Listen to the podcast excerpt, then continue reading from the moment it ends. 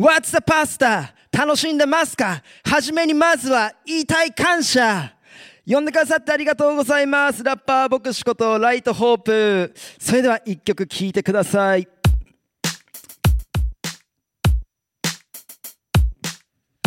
それでは行きましょう。真理は自由を。一人の人もろくに愛せないだらしのないちっぽけな自分でも知っててる命を燃やした瞬間実感みなぎる自由の喜び見つけたこのためになら命削っても惜しくもない命捨てた時命を得た生きてるじゃない生かされていたあと何回鼓動は動く何のため命を使うこれに全てをかけて間違いない絶対負けないギャンブル自分のものなど花からないこの花この足この手この口命全てを持って届けたい。真理は自由をもたらすこと。を心が自然と求める自由。そこにはない理屈や理由縛られたくない自由でありたい。彼もその一人全てを断ち切り自分の好きなように生きた。家も学校も飛び出した。きしむベッドの上優しさ持ち寄り。15の夜好き放題やる。若者のカリスマ10代の競争。掴んだ名声心は焦燥。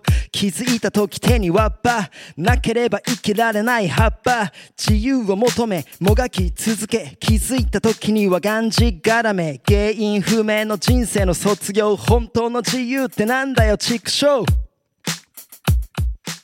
こんな結末もう聞きたくない真理とか鼻で笑われるそんな時代ポストモダニズム正解とか鼻からないから好きなように生きるのが自由じゃん愛なんて信じないやりたい放題適当にだけ愛冷めた時代なんだって自由金がありゃ自由酒がありゃ自由裏切ったって自由失う親友酒がなきゃ死ぬ金がなきゃ死ぬ疲れなければ死ぬこれがあれば束縛から逃れられるしがみつく。しがみついてそれが逆に自分自身縛りつける。寂しい。それが本音。生まれた時から穴を抱えてる。愛してほしい。怖くて言えない。信じた分だけ裏切られてきた。そんな結末もう聞きたくない。綺麗事はいらない。でも見て見ぬふりどうしようもない。現実周りの世界は変えれない。帰れるとしたら自分だけ。自分さえ自分で帰れない。向き合った人だけわかる壁。愛しか自分を変えれない。受け入れられることの喜び。見上げれば温かい眼差し共に居続ける永遠の存在。真理は絶対変わらない真実。この世で唯一信じられる誠実変わらない約束生まれる安息消えてく不安虚しさの充足この愛情以外にはもう何者にも縛られてたまるか吹けば飛ぶようなこの命されど与わったこの命溢れる愛浴び続ける日々返しきれないこの愛の負債見つけたこのためになら命削っても惜しくもない命捨てた時命を得た生きてるじゃない。生かされていた。あと何回鼓動は動く。何のため命を使う。これに全てをかけて間違いない。絶対負けないギャンブル。自分のものなど花からない。この花この足この手この口命。全てを持って届けたい。真理は自由をもたらすこと。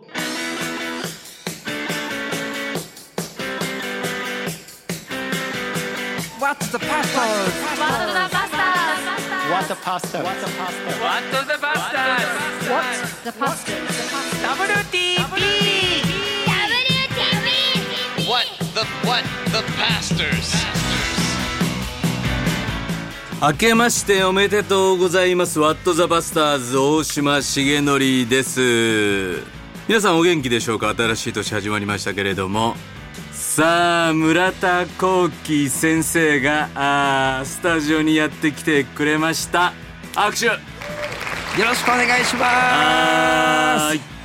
さあ、もうね、いきなり、いきなりですね、えー、もう、先生やってくんないって言ったら、えー、みたいな。すいやーびっくりしましたいやいやいやいや、でも、ありがとうございます。ありがとうございます。1990年生まれ、えー、北海道清少学院を卒業後、お CFNI を卒業し、アメリカの進学校ね。はい。でそして今は帯広栄光キリスト教会の伝道師となって活躍中と。ありがとうございます。そういうことです。はい、えー、そして牧師をおやりながら、あーラッパーライトホープとして、えーライブもやってそうですね。YouTube もやってはい。CGNTV で、えーラッパー牧師によるドライブ聞き屋というちょっと不思あの どういう番組なのかなと思う放送が、はい。い、よいよスタートするということで、はい。今日もその収録で東京にはい。来てくれて、はい。はい、えー WTV 出演してくれました。いやーありがとうございます。呼んでくださって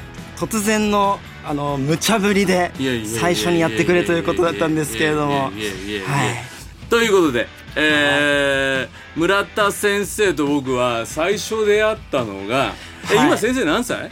今33になりますね。33だから多分俺が本当に会ったことあるのって、はい。多分10年前ぐらい？もうちょっと前かな、ね、いやー僕が大学2年生の時だったかなと思うんですけれども、はい、先生が、えー大学の聖書研究会に来てくださって。北海道のね、はい。KGK で僕が主事やってた時に、はいあの北西。北西です。に行って、えーはいそうですね。その時にさ、はい。誰かに紹介してもらったんだっけ？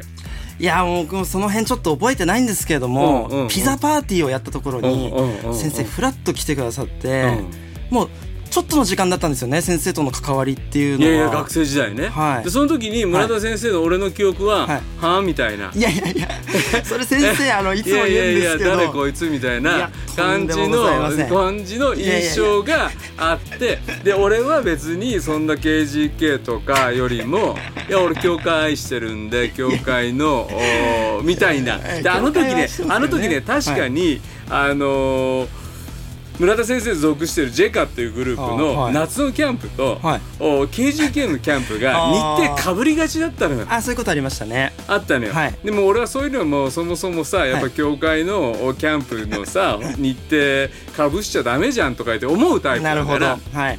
それはさ教会の中高生のさこと大事にするっていうのはまあそれは当然だよねっていうふうにも思うし、まあ一方で旭川がさ、はい。学校始まるのが早かったのよ。あそうなんですか確かね俺の記憶は。はいはいはい。でだからもう学校始まっちゃうからその日程入れるしかないよねみたいなこととジェカの夏のキャンプとのかぶりがち。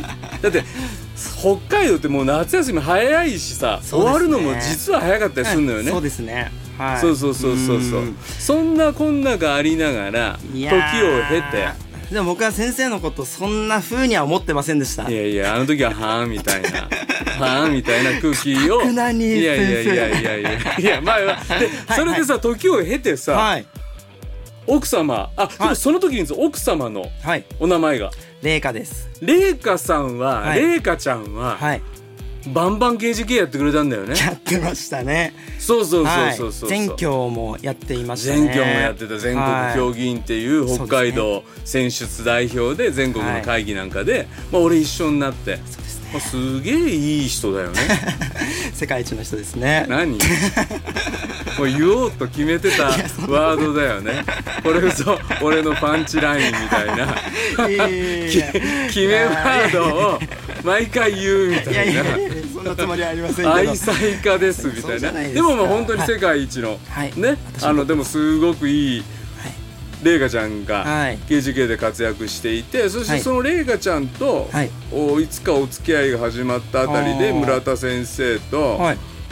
結婚すんだみたいなあそうですか。噂が流れてきたのは 記憶にある。大島先生まで。でで俺とはい。本当に一番最初なんかちゃんと会って喋ったのっていやー一番最初でもですね、うん。私覚えてるのは、うんうん。あのなんかのイベント、うん。えーオンネリ教会の、うん。えー何でしたっけ？ゴスペルナイトだったかなんだか。わかった、はい。はいはいナイライト。あそんな感じです。長澤君タカちゃんがサンビリーでやって、はい。で俺が説教だった時だよね。あそうです。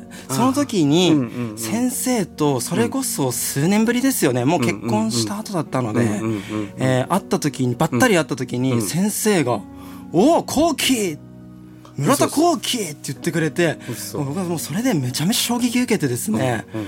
あんなにちょっとしか会ってなかったのにもかかわらず、そしてあの時はーって態度したにもかかわらず。そんなことはないんですけれどうんも。うんうんうん。そう。あの名前まで覚えてくださっていうん。て声かけてくださったっていうのが僕にとってまあめちゃめちゃ衝撃でうんうん。その後大島先生っていうのは何者なんだっていうことをですね。友達と話していたらうんうん。先生はうんうん祈ってるんだと。うんうんうんうん祈ってるからこそ名前を覚えているんだと。うんうんうんだからもしかすると僕のことも祈っていてくれたんじゃないか。笑うとこじゃないけど。うんうんうんうん。それで僕はもう心持ってかれたんですよね、えー。はい。でもね、はい。俺の中でね、あのー北海道 KGK の、まあ、ちょっと主事交代とか、まあ、はい。いろんなことあって、はい。ちょっとガチャガチャっとした時期があんのよ。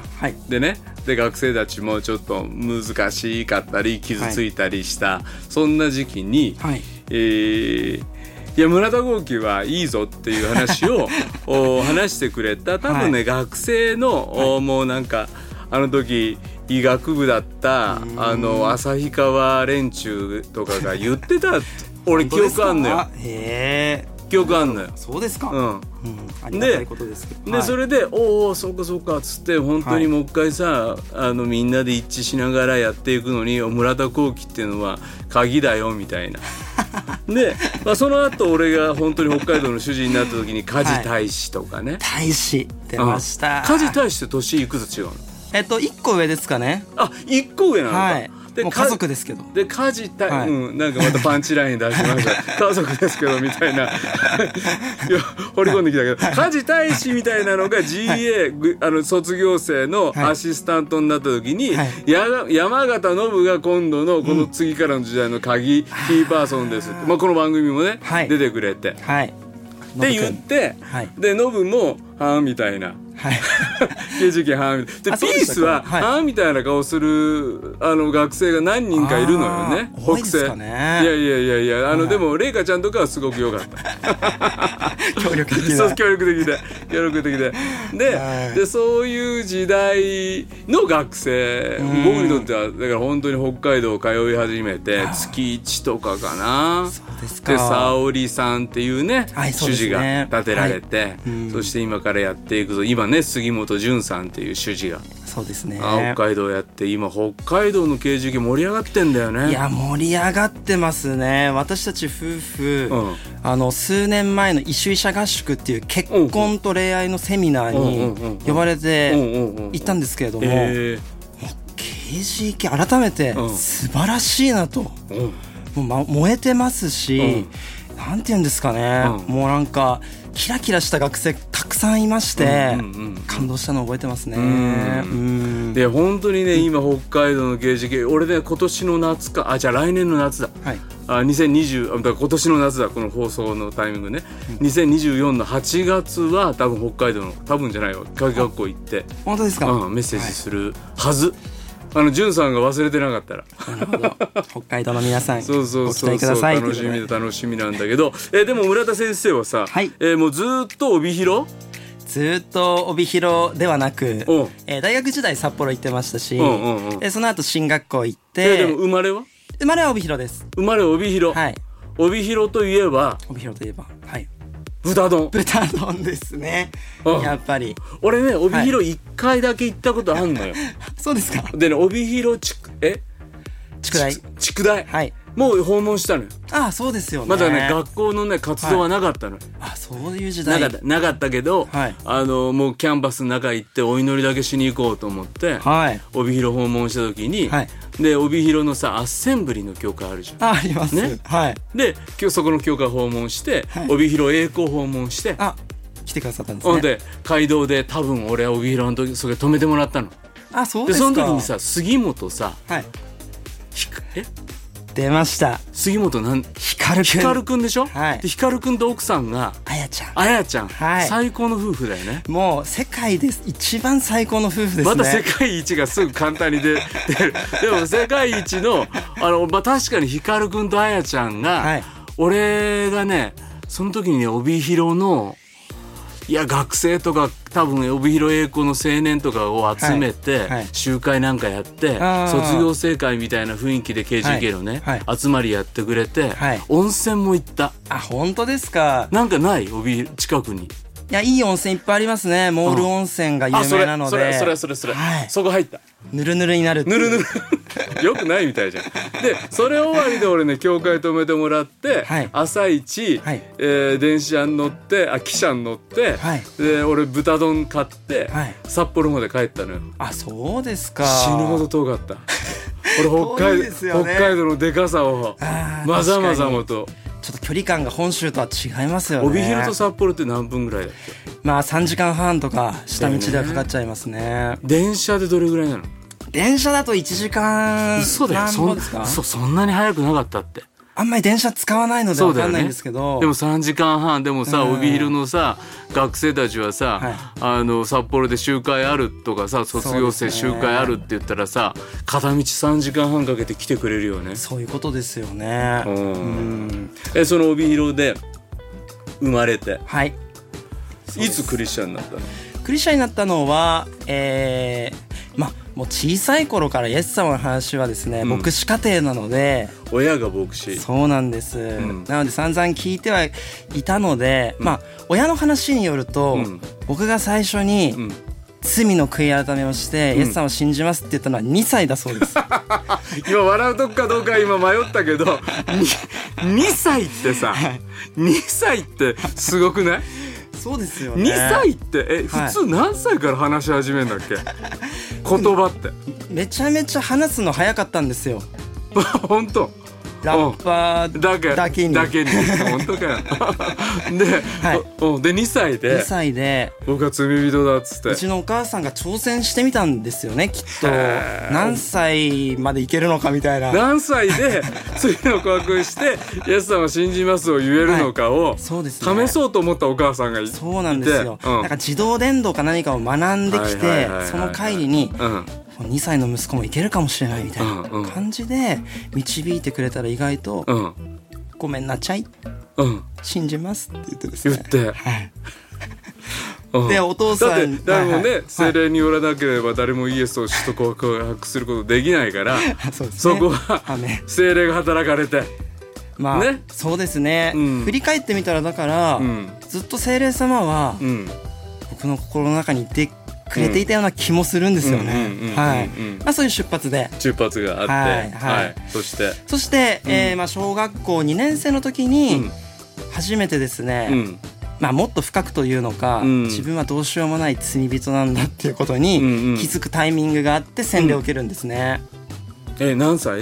えっ、と小学校2年生っていうことは7歳は10え？ああそうかはいはい。でしょ？あそうですね。10歳ってことはないよね。そうですね。7歳8歳ぐらい。そういうことですね、はい。ぐらいの時にいじめてたんですよ。一人の女の子をですね、うんうんうんうんまあなんでそんなことしちゃったのかちょっと僕も覚えてないんですけれども、うん。まあ、周りに流されたっていう部分もあったのかもしれないなとは思うんですけれども、それでもう、まあ、親にバレてですね、うんうん。こっぴどく叱られて、うんもうやっちゃったなっていう感じで、うん。自分は失格者だって思ったんですよね。で、まあ、表面的にはうん。みんなから可愛がられてきて、教会でも育ってましたし、牧師の子供で。いわゆるいい子ちゃんで、うん。はい、でも表面だけ可愛い顔してうん。中身にはなんかうんとんでもない汚いものがあったっていうのがうん。なんかあらわになったというか、で、まあ、もう自分は天国に行ける存在じゃないってその時なんか思ってしまって、うんである日の夕食時に、突然わーって泣いたのを覚えてますね。お父さんにはい。めちゃくちゃ怒られて「お前はい。何いじめてんだ」っつってそうですね。ですげえああ自分これで天国行けなくなったなっていうふうに思った、そう思いましたね、うん。もう失格者だと。うん、もうなんか顔だけ可愛いってみんな言われてるけど中身狼みたいえな何？顔だけ可愛いってあーちょっと。顔顔可愛い評判の高い少年だったの。いやそこを伝えたかったわけじゃなくて なんていうんですか、うん。えー、羊の皮をかぶっうんだたからうまくやっちゃってる自分に気がついて で飯時に、ああでももうなんか泣いちゃった。突然わーっと泣き出して、うん。自分でもよく分かんなかったんですよね、うん。でも覚えてるのは、うん。なんかどうしようもないなんか絶望感みたいな、うん。突然襲われて、うん。もうそのいじめていたその事件があってから半年後ぐらいだったと思うんですけあどあそうか。突然バーって泣いて、うん。親も「どうしたの？どうしたの?」っていう感じだったんですけど、いや親ももう覚えてない。そうですね。半年前のことだから。そうですね、ん。罪悪感が積もっていった結果なのかもしれないんですけど、うん。そこで改めて牧師である父から、うん。イエス様は許してくださるんだよってういうん。自分の正しさとか、うんなんか行いどうこうじゃなくて、うん。存在を愛していて、うん。ただ許してくださいっていうその一言の祈りで、許してくださるんだよっていう十字架の恵みをうん。改めてなんか、うん、知る機会になってっていう、でその時に、はい、じゃあ洗礼受けますってなったそうですね。はい。うん。であのー小学2年生で洗礼受けて、はい。えーそしてそのトントンと行くいやどんどんといかなかったんですね。教会をずっと毎週、毎週は行ってました、うんうんうん。で大きく教会からそれていかなくなるってことはなかったんですけど、それってもうはい。教会行かなくなるっていうのはなかった、そうですね。うん。でもうん。中学生うん。高校生ぐらいの時から、あのまあ僕ずっと音楽畑で育ってきまして、音楽畑、はい。へまあ、ピアノやったりとかえなるほど。ドラムやったりとかあなるほど。牧師の子あるあるではあるんですけどなるほど、はい、それでですね、うん。バンドを組み始めていうん。そのバンドがちょっと楽しくなってきたっていう時期に、そのバンドでボーカルをやっていた先輩の女の子とうん付き合ったりなんかして、付き合ったりしてそこら辺からうんちょっとずつ、うん表面的にはまだいいクリスチャンではあるんですけれども、うんうんうんうん心が神様からだんだんそれていってチャラチャラし始めてきたなんるほど、ですね、なるほど。でもそのあたりからちょっと襟足が伸び始めて。これ最近であ、す最近か。そうか、そうか。で、はいで、それ、それは中学？高校？中高。一番思いっきりそれたのは高校1年生ぐらいですかね、高校1年生ぐらい。はい。うん。まあ、礼拝には行ってます。はい。でもバンド活動は楽しくて、その頃そうですねどんな音楽やってたの？まあいろんなのやってましたね。でも僕がその当時好きだったのは、うん。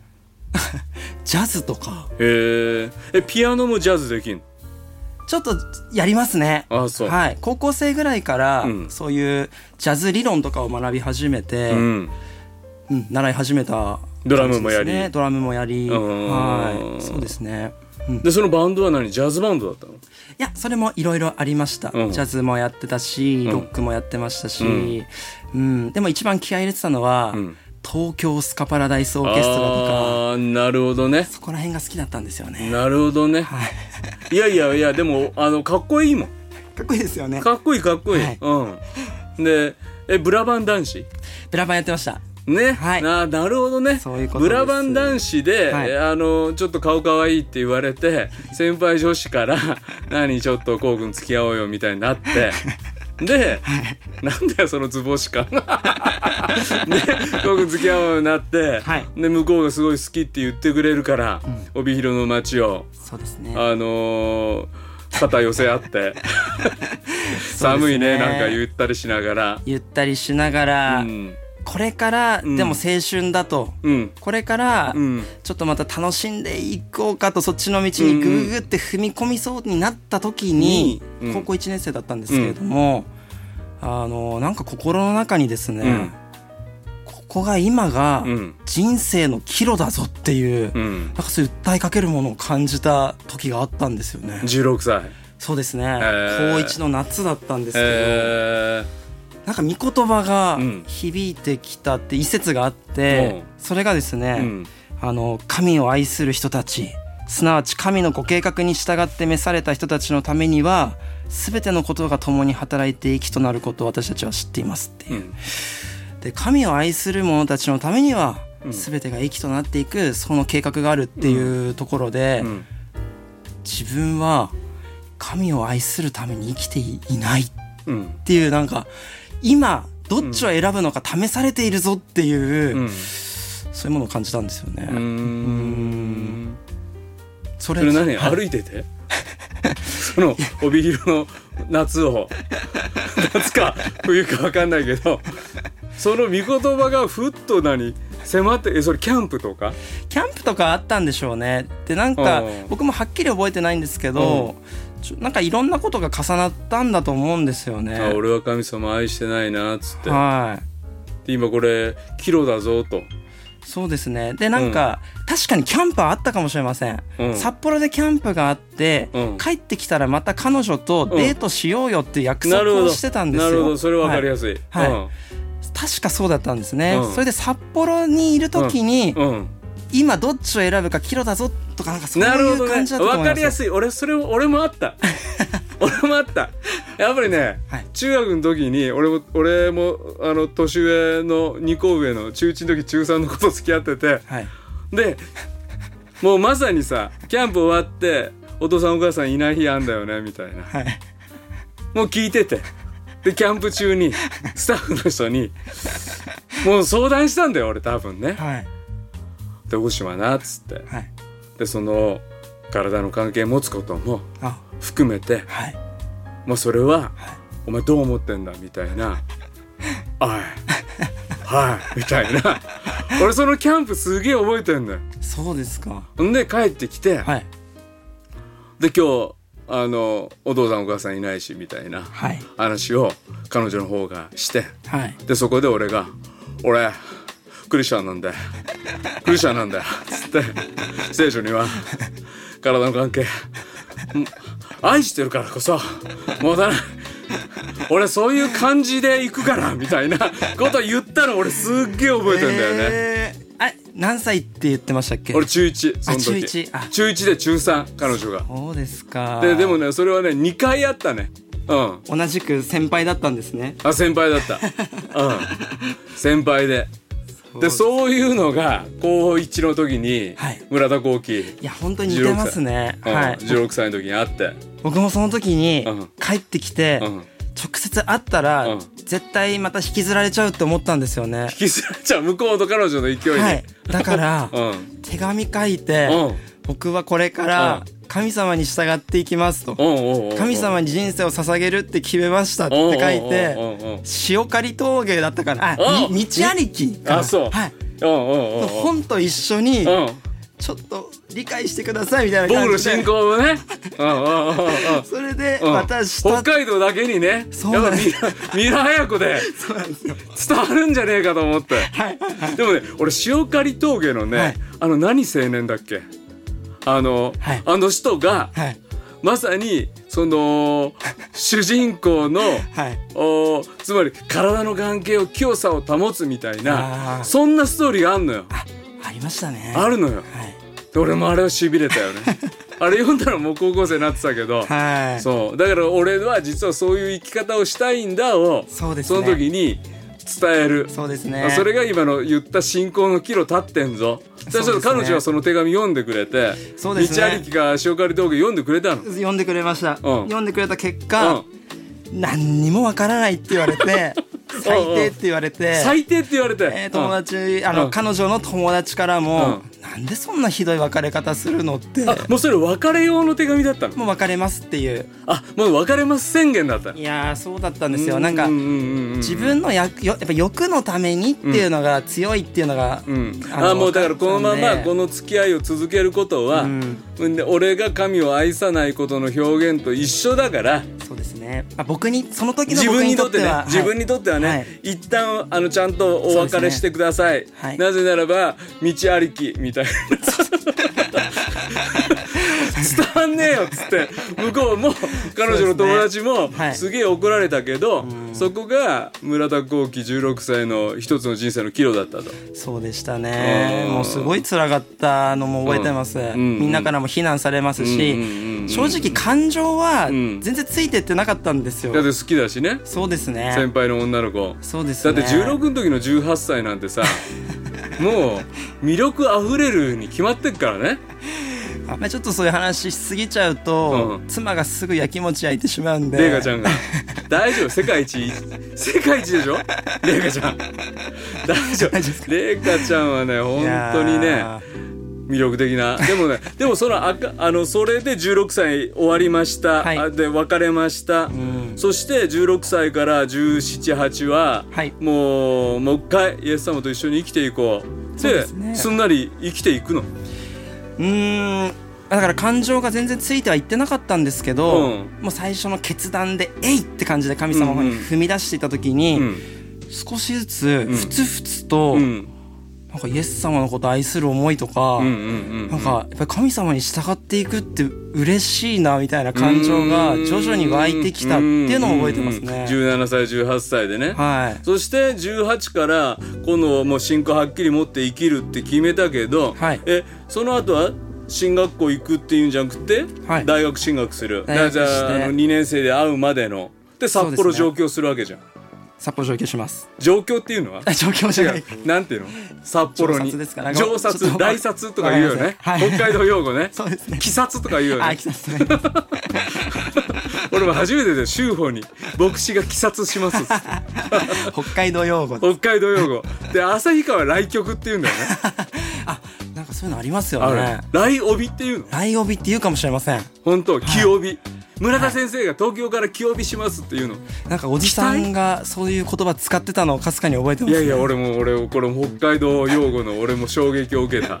大島先生から挨拶されます。はいはいはでそれで？でほ札幌行きました、はい。で大学1年生。で、はい。もうその頃は教会どこだったの？い。教会は、うん。えー北営キリスト教会に通わせていただいてましたね。はい。で北営にいい通ってそして、ピース北西はい。北西大学北西大学です。北西大学に入りでピースにもいたピースってのは聖書研究会ね僕ピースめちゃめちゃだからやってましたよ。あ本当、はい。KCK、距離を置いてた記憶はありません。あないんだ。ないんだ。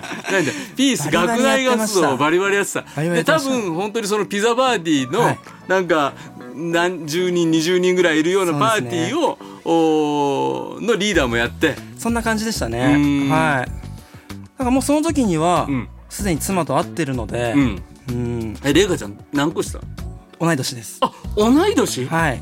そうだっけ？そうなんですよ。えー、で2人でもう会ってました、はいでレイカちゃん別の教会だったよねそうですね。うんはい。で大学を、まあ、2年3年になっていくうちに、はい。えラップとの出会いはいつぐらい ここでラップが。いや、ラップはまだもうちょっと先なんですね。あそう。進学校時代に。あ本当、はい。だからまあ進学校にじゃあ行きますになってから、はい。自分はラップみたいな。でそれまではもう本当に教会でうん。賛美の奉仕したり、あるいは、ねえバンドとかは続けてるの？学生バンドはずっとやってました。学生時代も、はい。札幌で。札幌で。ライブハウス行って、ライブハウスでも結構やってましたね。えーはい。その時のジャンルはどんなやつやつ その時も、あの、もう何でもやってました。うんもう頼まれれば、だから、何個も何個もバンド掛け持ちしてやってでましたね。それはもうピアノ？いや、ドラムです。ドラム、はいもうドラムなんだね実は、うんプロドラマー目指してたんですよ。その時に、うん。ちょうど道也くん道也先生、はいはい。はいナイトデライトの、えーそうですね。この番組出てくれて、はい。そして彼が CFNI から帰ってきたぐらい？ちょうど帰ってきた年に僕も札幌に出てったんで、ばったり会って、うん。はい、彼が僕のことを結構気にかけてああ可愛がってくれて。てくれてましたね、えー。で CFNI はさ有名なさドラマーがいいんだよねクリスチャンの。そうですねキース・バンクス。キース・バンクス、はい。うん、でその人がその本当信仰を持ってドラム叩くってこうだよっていうのを道也先生ははい。教わって、そうですね。で帰ってきてそうですね。その田中道也門下に一門に 村田幸喜は入り可愛がられ そしてライブハウスもおいろんなバンドの後ろ叩くようになって。そうですね。うん。でもさ、はい。そしてその後さ牧師になっていくのにはもう4年生卒業したらいきなり、はい。4年生の時に、うん。まあ、進路をいろいろ悩む中うで、ん。うん。まあ、どういう形かはまだ分かってなかったですけれども、神様に仕えていきたいなという思いはあって、うん。そのもう高校1年生の時うん。に神様に従っていきたいと思った時に同時にうん。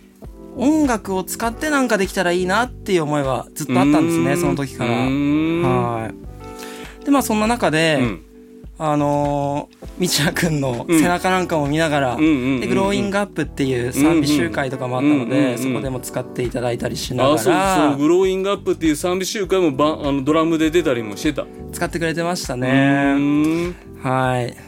コキ。うん。ドラマーはうん。ドラムただ座ってる時にうん。うまさが出るんじゃないよ。うん。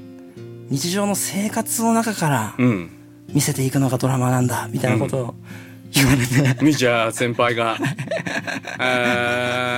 でもさそれまあなんか10 20歳21歳ぐらいの時じゃん、はい。そうやって本気でドラムで賛美し日常で叩く一つ一つの音が、あーその信仰現れんだぞって言われると、それはしびれるよね。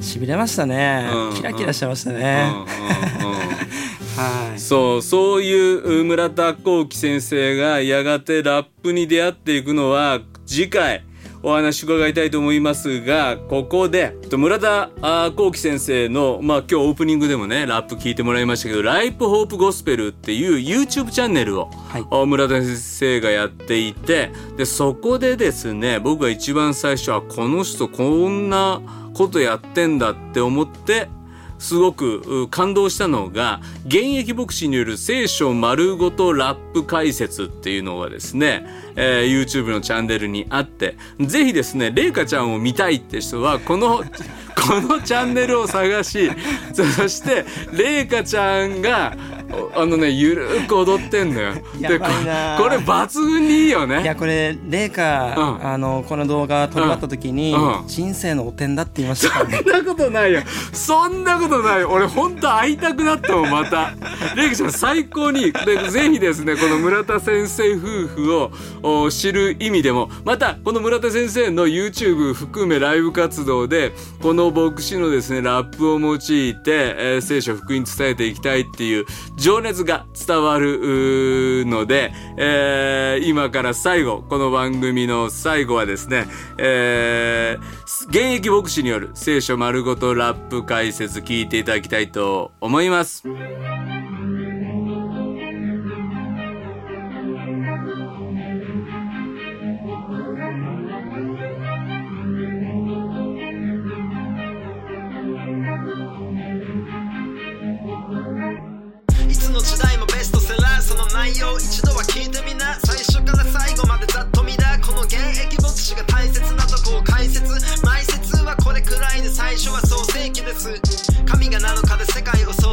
創造アダムとエヴァが人類の最初罪を犯してエデンを追放それから人には罪がない方彼らの子供はカインとアベル兄は嫉妬で弟殺す滅ぼすと神が思うほど世界に罪ははびこり尽くすけれどノアとノアの家族神を信じて巨大な箱舟洪水に揺られ助け出され子孫は生まれ人類は増えて神なんて上等神の上に立とうって作ったのがバベルの塔。神の罰で言語はバラバラに人はチリチリ。でもまだまだ神の計画はここから始まる。次の主役。アブラハム。彼の子孫が世界を祝福するというのが神の約束。その通りに進む計画。イサクヤコブと子孫は続く。その子供のヨセフ兄たちリンチエジプトに売り。その地で広がるユダヤ民族。いつしかエジプトで奴隷になる。そこから解放したのがモーセ。海を割った。話は有名。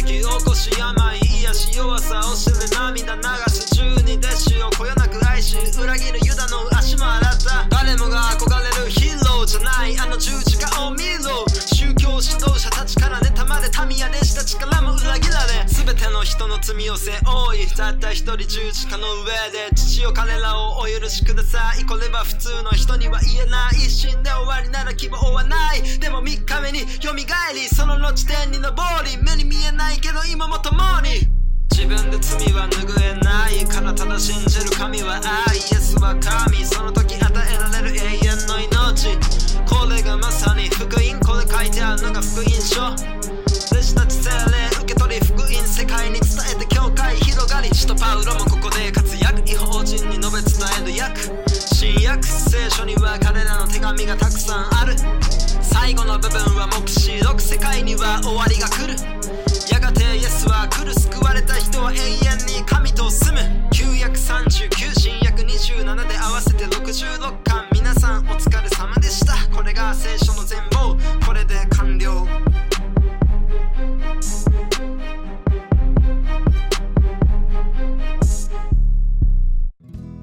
はい。えー、皆さんいかがだったでしょうか？僕はもうほんとね、見事と思った。ほんと。見事だよ。あーというのははいいや、というの欲しがるね。いやいや、聖書をさ、ざっくりこれ4分ちょいぐらいじゃない？なるほどはいで、それで聖書ってこういうこと言ってんだよっていうことを、ラップでちゃんと韻踏みながら、ね？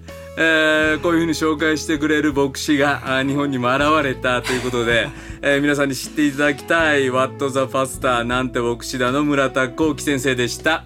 えー次回もまた村田先生出てもらってなんでラップで福音伝えようと思ったのか今どんな思いで、えー活動しているのか他にもどんな働きしているのかあ皆さんにも知っていただきたいと思います、えー皆さんからの番組への感想リクエスト待ってます。近況もぜひ教えてください。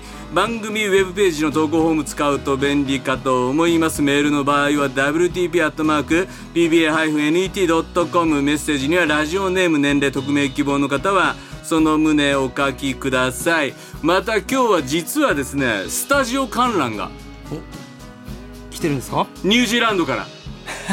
マキコさんイエーイ。イエーイ。嬉しいですね、えー彼女もですね、えー将来的にメディアの伝道ををラジオを通して、えーニュージーランドでやっていきたいなと思ってスタジオ観覧来てくれました。はじめましてあーはじめまして。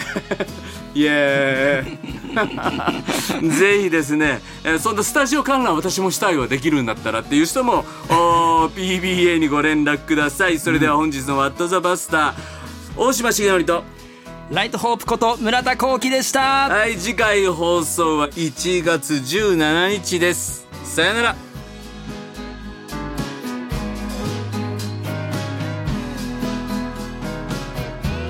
この番組はラジオ世の光テレビ「ライフライン」でおなじみの PBA 太平洋放送協会の提供でお送りしました。